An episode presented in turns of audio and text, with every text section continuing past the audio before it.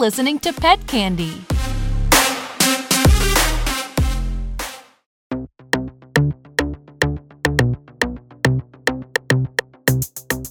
Hello, everybody, and welcome to Simply Pets. And I'm your host, Shannon Gregoire. This show is brought to you by Petsy. Get instant access to veterinary professionals when you need them. Download Petsy today. Today, I brought my very special friend, Tatiana Rogers, to co host with me and talk with Mr. Carl Safina today. Thank you so much for having me. I am so excited for this episode, Shannon. It's going to be fantastic. Sharing our love for animals with the with the world and with a very very very special person who has also showed the world so much about animals. So excited. yes. Hi, Mr. Safina. So nice for you to join us today.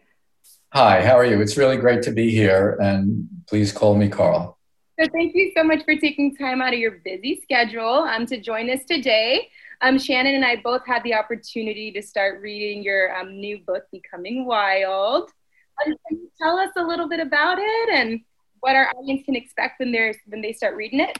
Yeah, well, Becoming Wild is a book about culture and mostly in non humans, but I think you understand what culture is in humans a lot better after you read it and put it in perspective with other kinds of animals. And I go to three places in the world to be with sperm whales in the Caribbean Ocean that are very cultural. They have very strong family and clan cultures.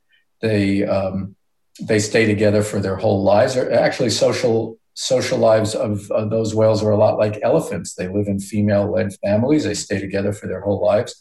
Then we go to the Amazon rainforest in Peru to be with macaws, the big parrots. And then we go to Uganda in Africa to be with chimpanzees. And along the way, we meet lots and lots of different other kinds of animals as well and talk about what culture is. So, how did you get into it, uh, Carl? How did you get into into this kind of conservation work and into you know just into animals? Tell us from the start.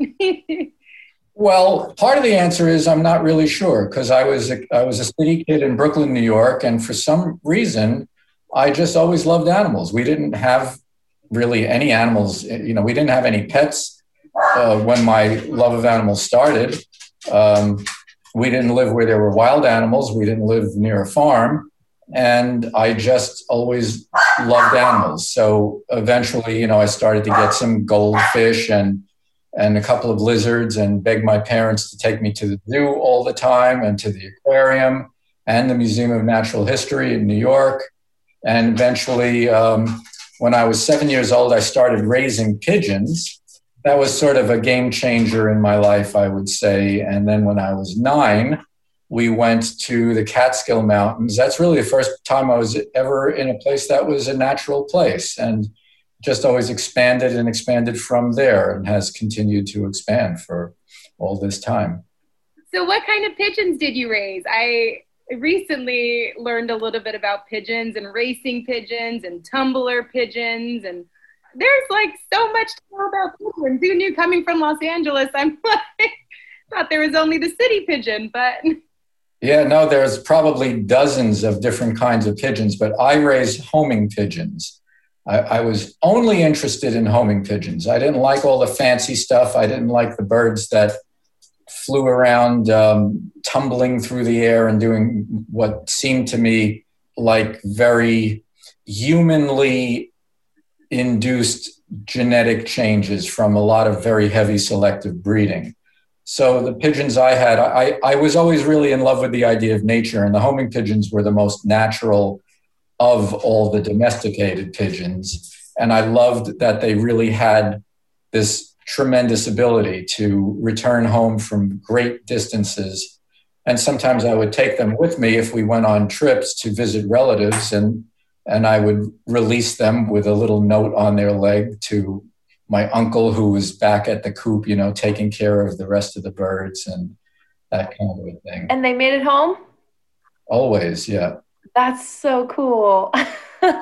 they go up and they, they make a few circles that's called getting their bearings and they somehow in their in their pigeon genius they figure out somehow in a place where they cannot see where they belong and they've never been there before. They figure out where to go and then they get there. And nobody really knows how they do that. You know it's really one of the many mysteries. And people say oh they're just pigeons or they're flying rats or something that's terrible. That's that says more about us than it does about them. But i i was always amazed by those birds. I always loved them. And they still amaze me that's so cool and they're so pretty like if you actually look at them their feathers are quite beautiful yeah, very beautiful with a lot of iridescence. And um, yeah, in fact, all of the members of the pigeon group, especially a lot of the wild pigeons and the wild doves, they're really beautiful birds. So, what's your experience growing up, like in school and everything? Like, what did you go to college for? Is it like animal sciences or behavioral psychology, something like that?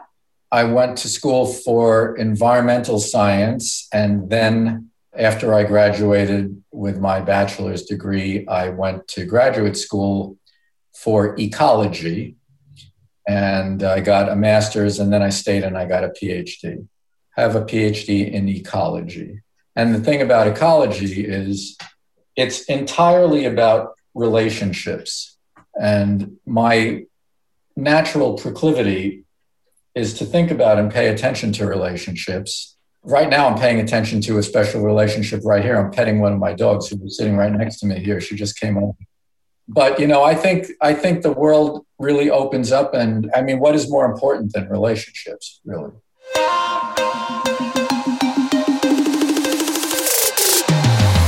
We'll be right back with more pet candy. Hi, this is Caitlin Palmer, host of Bees and Queens here on Pet Candy Radio, and I want to tell you about a cool new app called Petsy.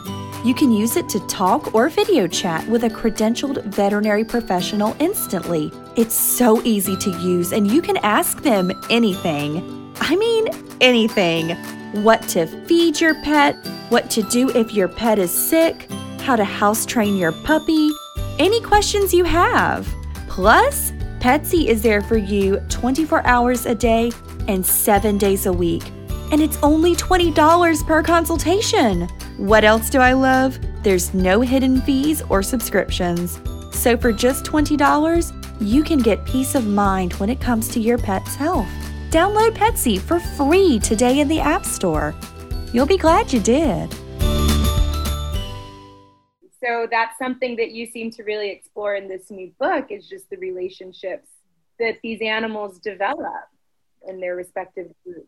Yeah, well, what culture is, the new book is focused mainly on culture. And what culture is, it's the behaviors and the attractions and skills that you learn socially. The thing is that you learn them socially. It's not it's not things that you invent yourself, it's things that you get mostly at first from your mother, and this, this is true among all the animals that are cultural. They can be specialized skills about hunting or foraging. They can be social skills about dominance hierarchies. They can be a lot of things, but you learn them at first from your mother and then from the rest of your social group, and then it flows socially to the next generation. That's what culture is. When we talk about culture, we're not really talking about culture most of the time. We're talking about products of culture. So if you say, uh, you know, technology is culture, or religion is culture, or fashion is culture, sports is culture. No, those are the products of culture. Culture is the answers that we get from our social group about the question of how do we live here? How do we live here? So we dress in certain ways. That's our answer to how we live here. We have a certain language that we share. That's our answer to how we live here. And other cultures have different answers to those questions. And that is true, really true with people, because people are the most cultural of all animals. And we understand culture better because we live in it and we live among different cultures. But this is really also true with all the other animals that have cultures. They learn these kinds of things from their social group.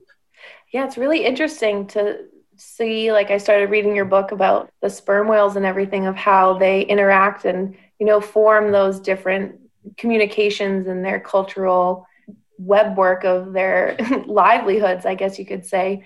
And, you know, like what happens if some animal doesn't have a mother? Like, does the culture break or what happens? Oh, well, things can go different ways. I mean, let's take chimpanzees for instance.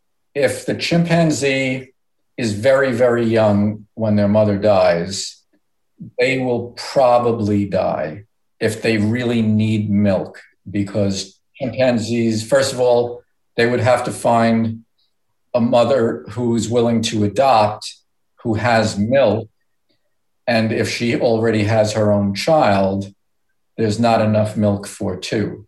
But if, let's just say, an infant loses a mother at the same time a mother loses an infant, that adoption may occur. If they're older, old enough to eat on their own, they usually get adopted. And they may even be adopted by a male. This is interesting because chimpanzee males do not provide any parenting to their own offspring. It's entirely mother child as far as care. But if there's an or- orphan, often a male will adopt that orphan.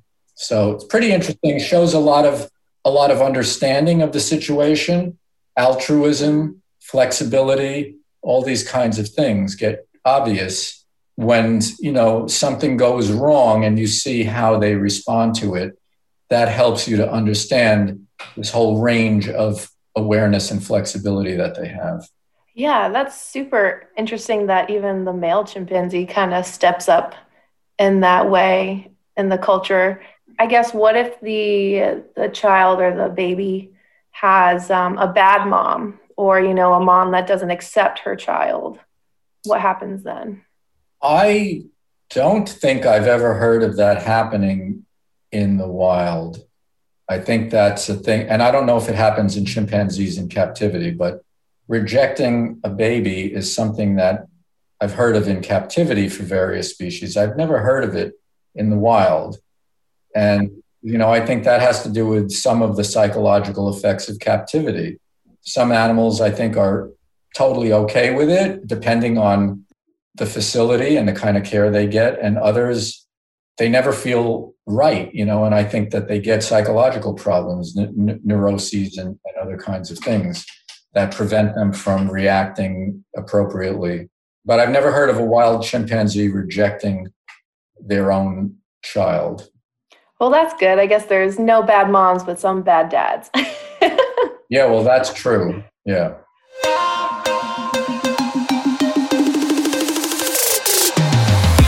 We'll be right back with more pet candy.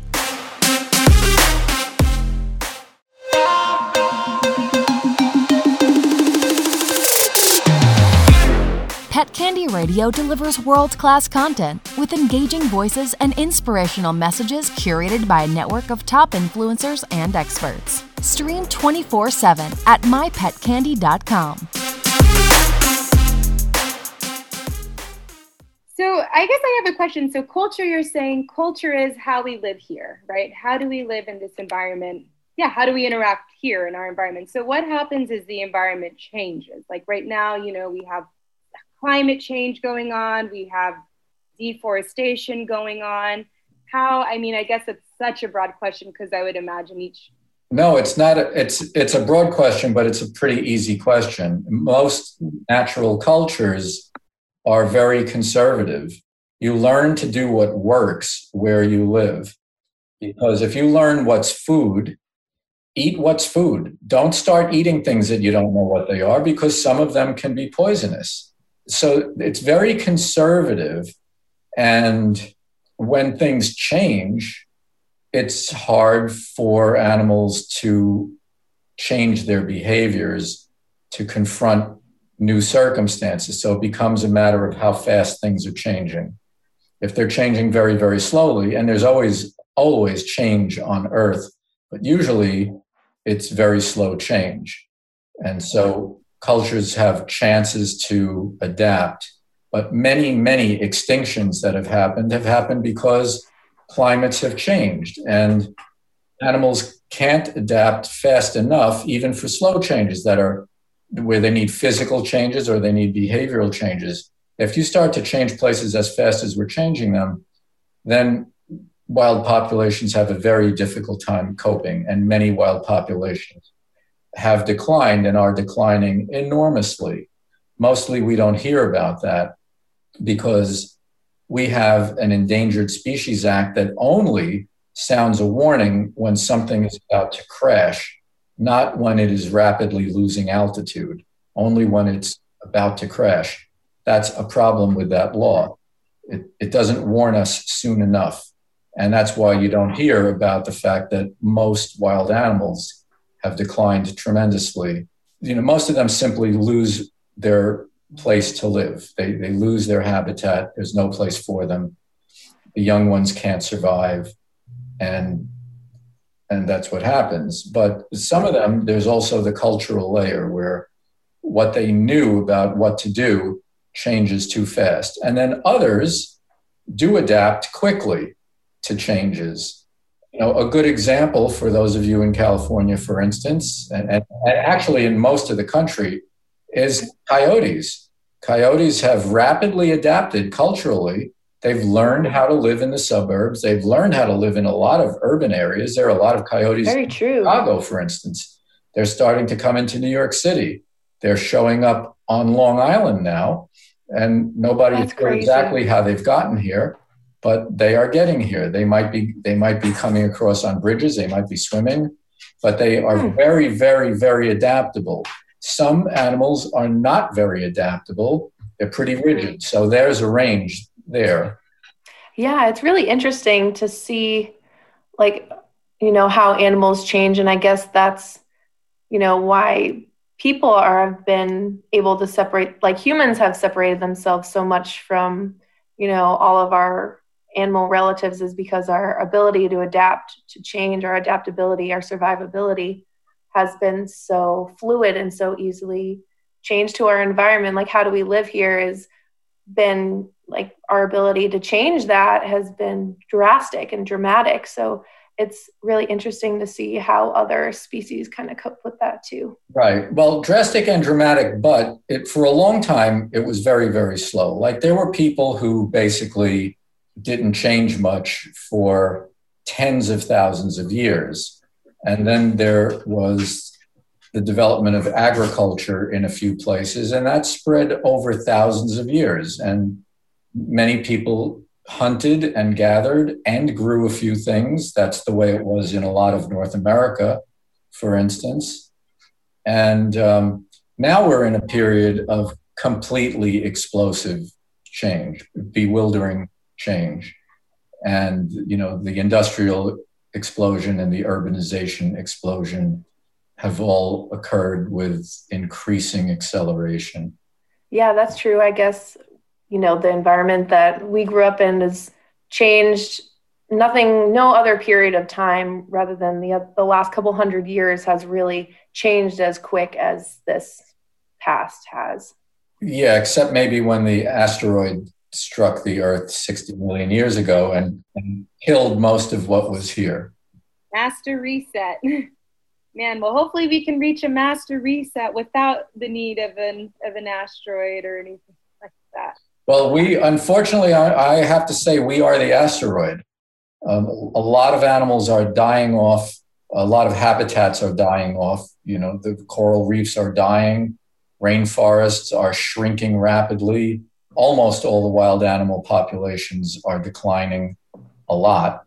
That's because of us. There's we're too much of a good thing, and there are just too many people trying to stay alive at the same time.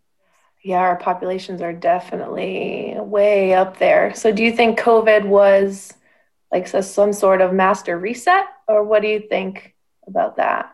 I think COVID opened a window that gave us a new view for a few minutes. And then there was a lot of talk about, oh, maybe living differently, but everybody just really wanted to just get back to doing everything exactly the same way. And that's the way it's playing. You know, people people getting their vaccinations and you know trying to go back to the life they knew because that's the culture we have is the life we knew and we want it back. We don't really feel so comfortable doing things differently, even if there's a lot of better ways of doing things. We'd rather just get back to the way we know. So, for the average, I mean, I know there's a lot of things that can be done to hopefully combat us, the asteroids. But for someone coming from the city, you know, what would be a change? You know, a lot of small changes accumulate accumulate to big change. So, what would be some changes that people can make in their daily life, or what is something that someone can do to just help with this very serious issue of yeah, well, we, we make a lot of decisions all the time. Every day we decide what to eat, what to buy, what kind of car to drive, whether to keep the air conditioner running, you know, depending on how old we are, what profession we want to try to be in. Are, are, are you going to be in, you know, a business or a mission oriented not for profit group? Or, you know, people do all kinds of different things. I know some people whose strategy is to make a ton of money in the you know in the stock market or investing or, or real estate or something like that and then give a lot of it to mission driven groups and there are people like me who just wanted to work in mission driven groups. We decide usually you know how many children we want to have. That has an enormous effect on things.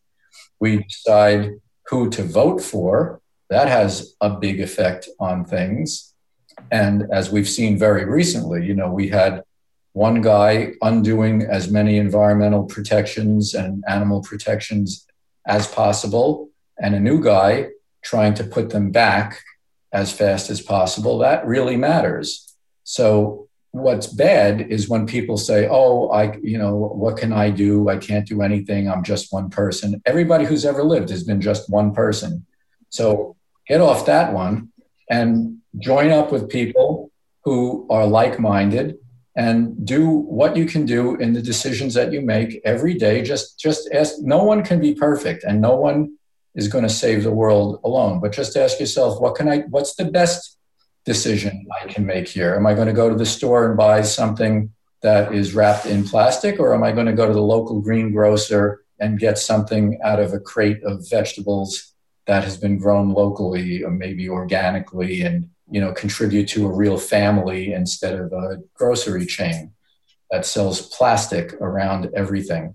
Those are decisions that we make and they affect the quality of our own life. And then they put us in a position to say well i can now i've done this. Now i now i actually there's something else i can think that i can do a little bit better. Just i mean to me that's that's a good way to live. And that's the way i've tried to live. Yeah absolutely. And trying to uh you know support your local communities and people who you know live off these things. And you know their livelihood depends on these sales like going to farmers markets and things like that. And eating things in season and you know locally can be really beneficial yeah one of, one of the most important things to human beings is community you know feeling that you're contributing something knowing who you're dealing with that is not only a beautiful thing that really our minds and hearts need, but it's also a very constructive thing.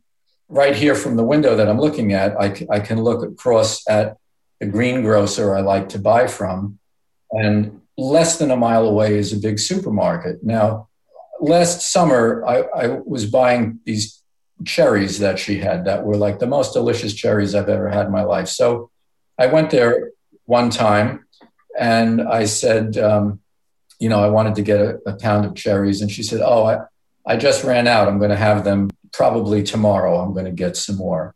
So, okay. She knew my first name, but the next morning there was a pound of cherries outside my front door on my porch.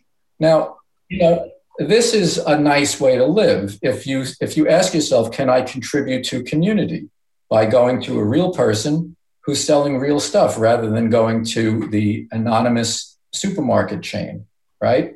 So these things they make a difference in in how life feels.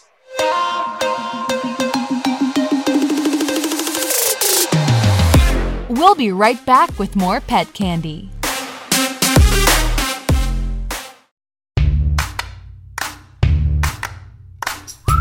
Hey, pet parents. This is your favorite lifestyle guru, Renee Michelle, and I'm excited to tell you about my new show on Pet Candy.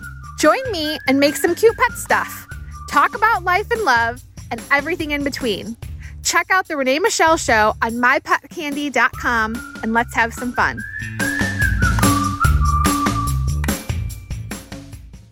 What about growing plants? We have a brand new vegetable garden that we just put in this year.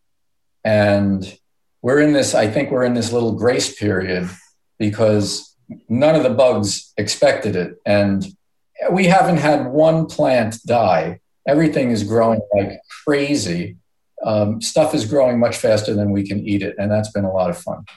We also have some chickens who lay a lot of eggs they they wander around our yard completely free all day. They go back in the coop at night by themselves. I just close and lock the door. I think it is really nice to be involved in making some of your own food or a lot of your own food in these different ways. You know, to be in contact with real life matters, I think. Yeah, absolutely. I mean, I think the chickens probably help with your bug problem there too. but yeah, I think, you know, especially I mean, right now I'm living in a big city in Pasadena, and I grew up having like a huge garden every year. And we grew our own food from the middle of summer to all like through the end of the fall when everything came in. So, not having that is right now is definitely something I miss a lot. And our honeybees and stuff we use to pollinate everything.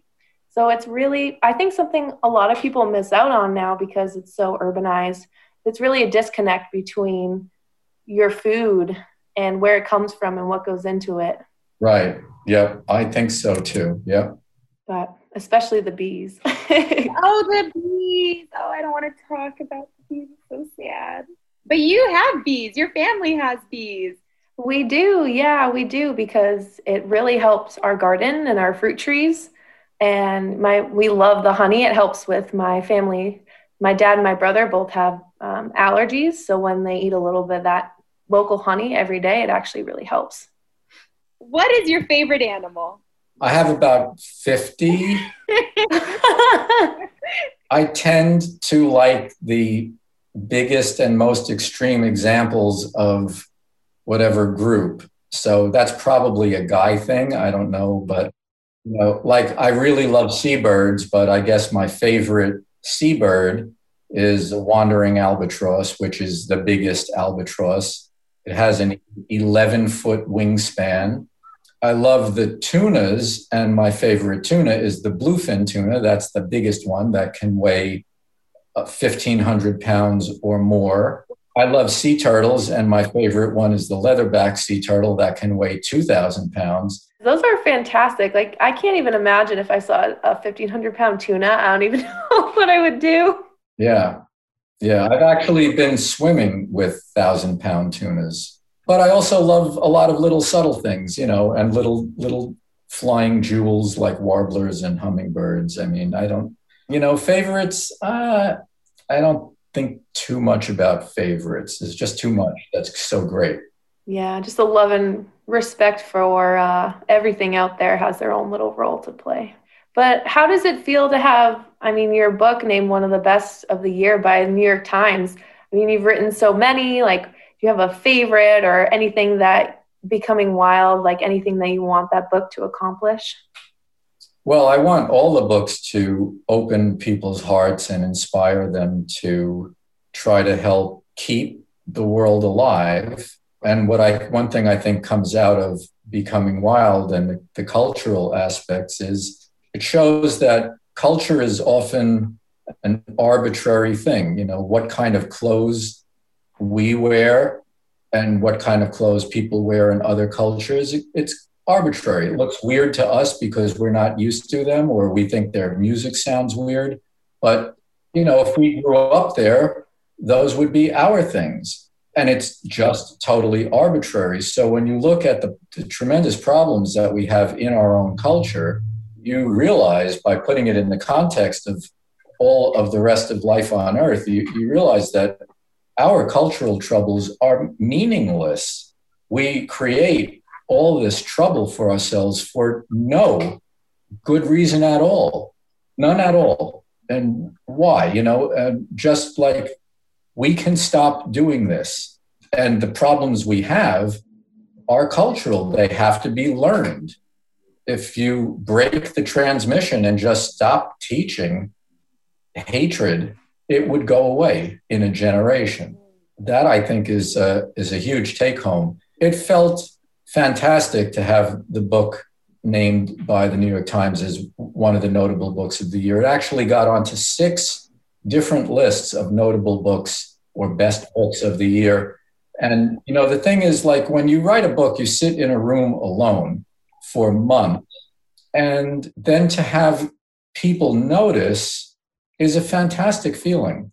Absolutely. That's uh it's a lot of hours and a lot of time thinking through your own thoughts and organizing them and putting them into a way that you think will i guess touch people the right way or con- like convey the message that you want them to hear in your travels have you ever had like one experience that stands out about maybe the strangest thing you've ever seen in a culture or in a certain species or something that just was really maybe odd to you the first time you saw it I don't really remember anything that really struck me as, oh, wow, that's so odd. But I mean, I've been among people who live totally different than I do. Like, um, I've spent a little bit of extended time in a very traditional Maasai community where there's no property lines. People lived in huts made of dung and straw. And um,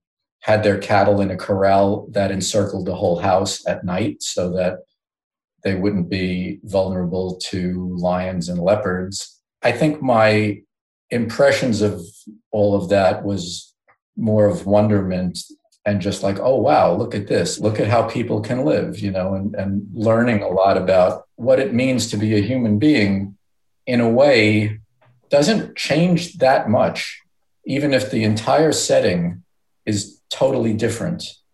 People still want to belong. People are still excited when a baby is born. People still have their rituals about life.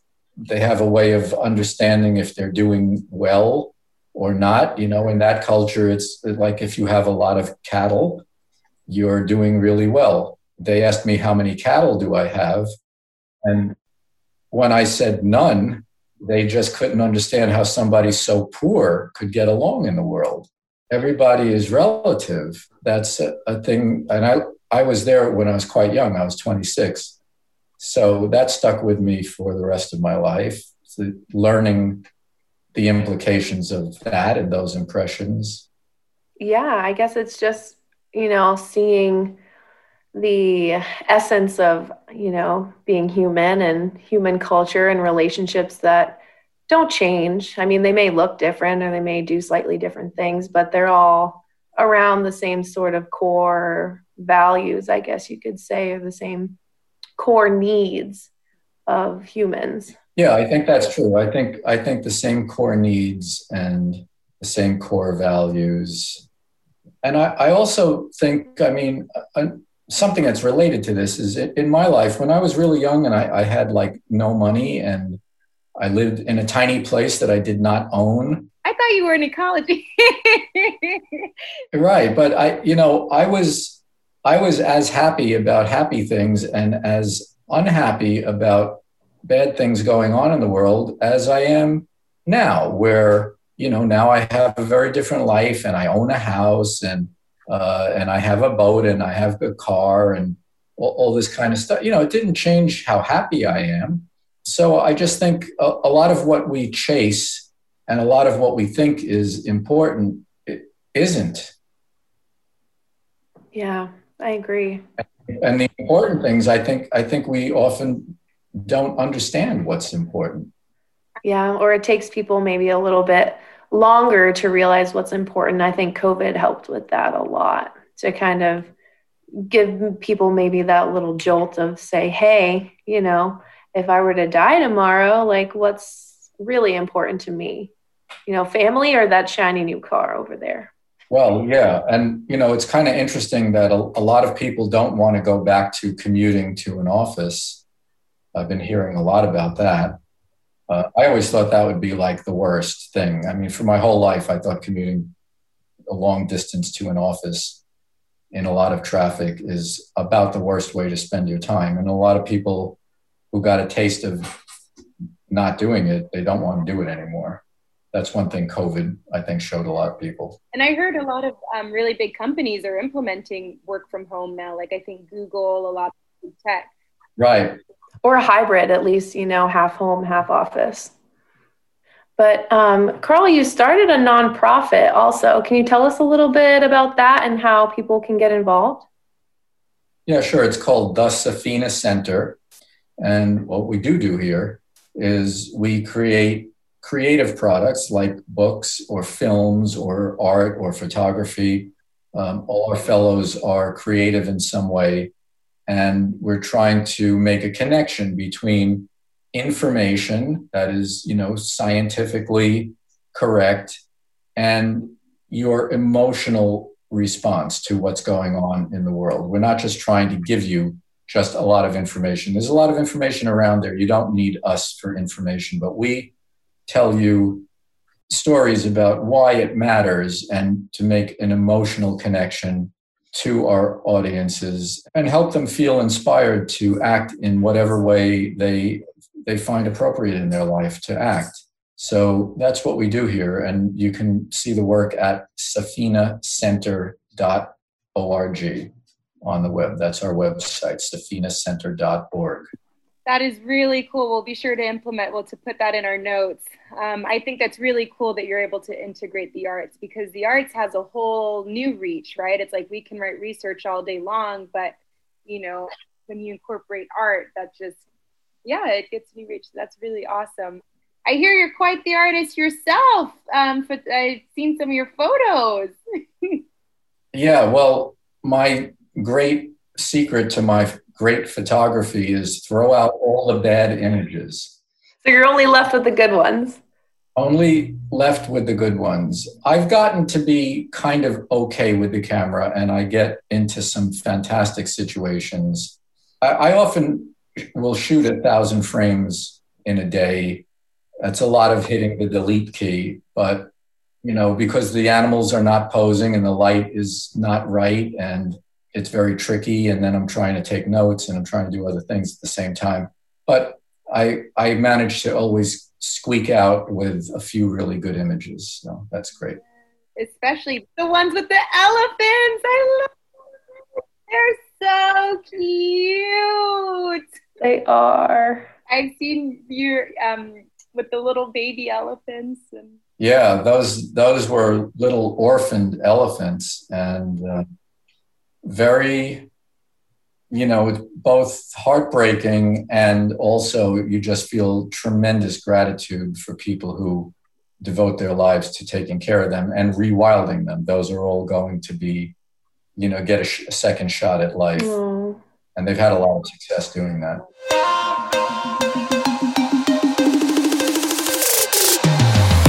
We'll be right back with more pet candy.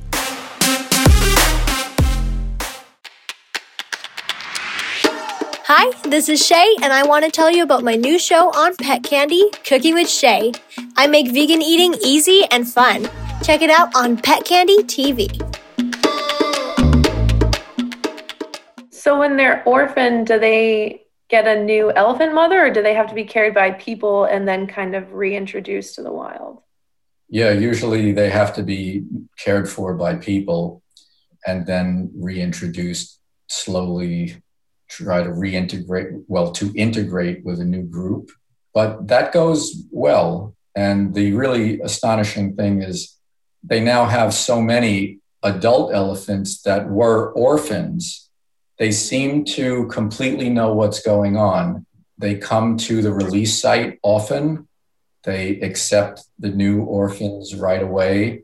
So, you know, again, it, it starts to tell you that we are with other minds, other beings that care about life and relationships. And they do have some really good perceptions about what's going on with them. And I think that perspective needs to be shared. I was really sad the other week. I was in a sports store out in Texas and they had a whole display of, of, of animals that were, you know, taxidermied, wild animals. They had, you know, rhinos there. And I was, it, it just, it was really sad. But then to see, you know, they had a little plaque that was just saying how, regulated hunting helps conservation efforts, you know, and allegedly that, you know, seeing these animals here and, and kids can get close and see the animals and it, and just kind of sharing that regulated hunting has helped like save the giraffe or you know things like that. So it's like to hear that perspective i had never really seen that side of the coin before. So yeah. Well i hate the idea but it's true.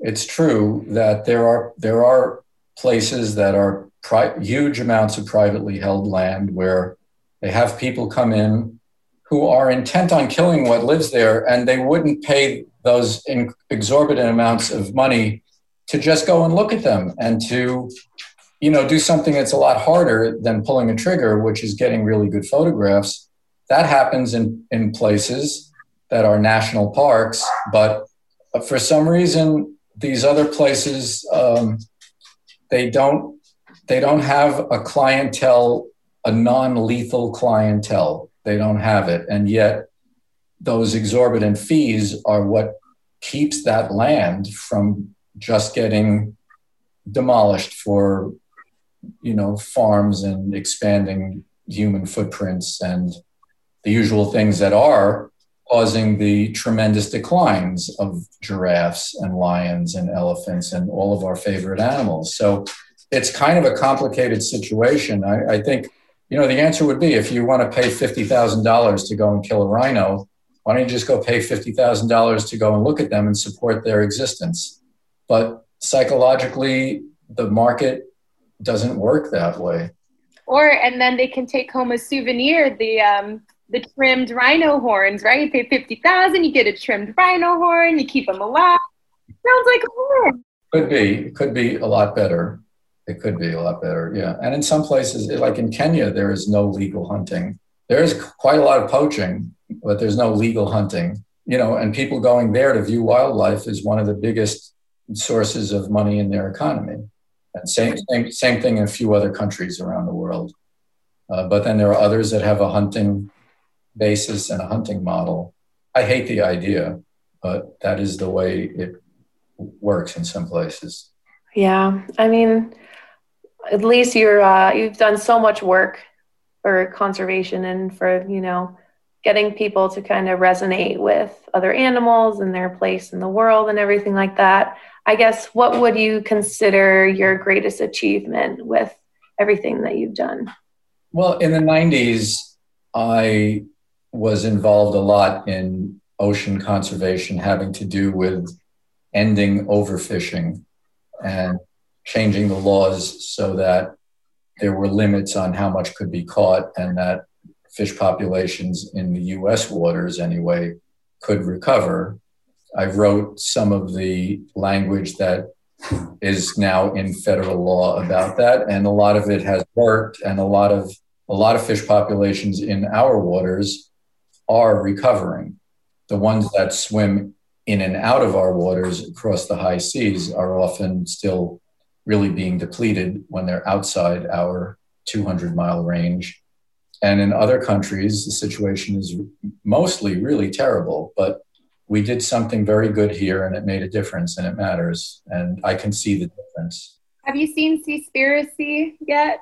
No, I have not seen it. And I'm, in a way, I'm sort of boycotting it because, first of all, I, I, I do know a lot about all those issues, but I also know that um, the filmmaker blames environmental groups.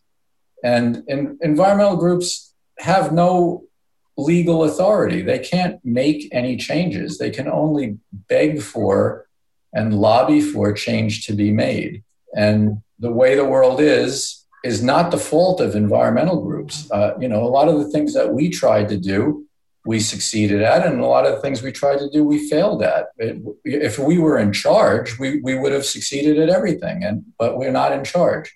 Environmental groups have no authority, and they're not the reason that things are as bad as they are. They're certainly not the reason that illegal things that are against the law are still happening because of corruption. That's not the point. You know, that's not the fault of environmental groups. That's the fault of corrupt people and corrupt law enforcers. that's that's whose fault it is. And you know, there's some very horrible stuff happening in fishing. I know. We really do need a two-part series to this this episode. To this episode, I feel like there's so much you can just, you know, enlighten us on.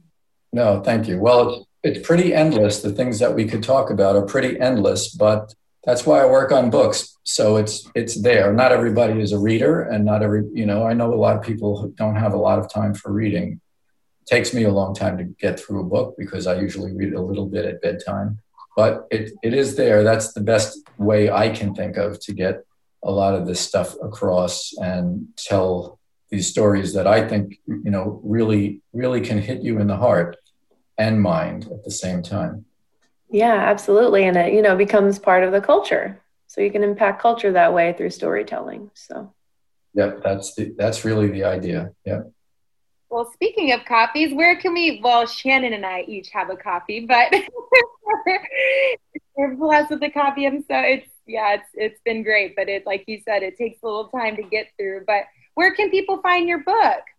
Any place that sells books, my books are available. They're they're published by one of the major publishers in New York, Henry Holt Company. They're, um, you can get them through any bookstore. You can get them through any online seller, and they're they are very easy to get. Awesome. Uh, yeah, I think um, we got ours through Amazon, like we get a lot of other things. but yeah, super uh, convenient and easy to access.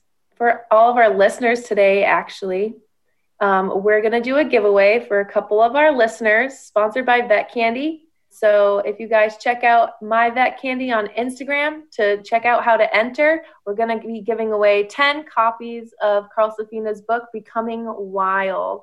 And me and Tatiana have both started reading it, and it's really, really touching stories. So if you guys uh, want to enter, feel free to watch out on Instagram.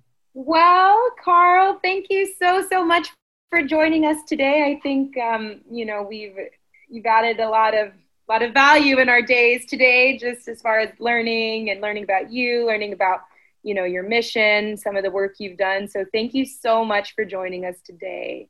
Well, it was really, really a pleasure. And I, I know this is an audio podcast, but we're doing it on Zoom. So the chance to look at two beautiful smiles for an hour helped to make my day a really good one. Thank you. yes, it was so good to meet you and it's it's crazy. I mean, at least with Zoom now we can meet so many more people and get to interact as close as possible. So all right, so that's all we have for today's episode. Thank you all so much for joining us. I'm Tatiana Rogers. And I'm Shannon Gregoire. We'll see you next time.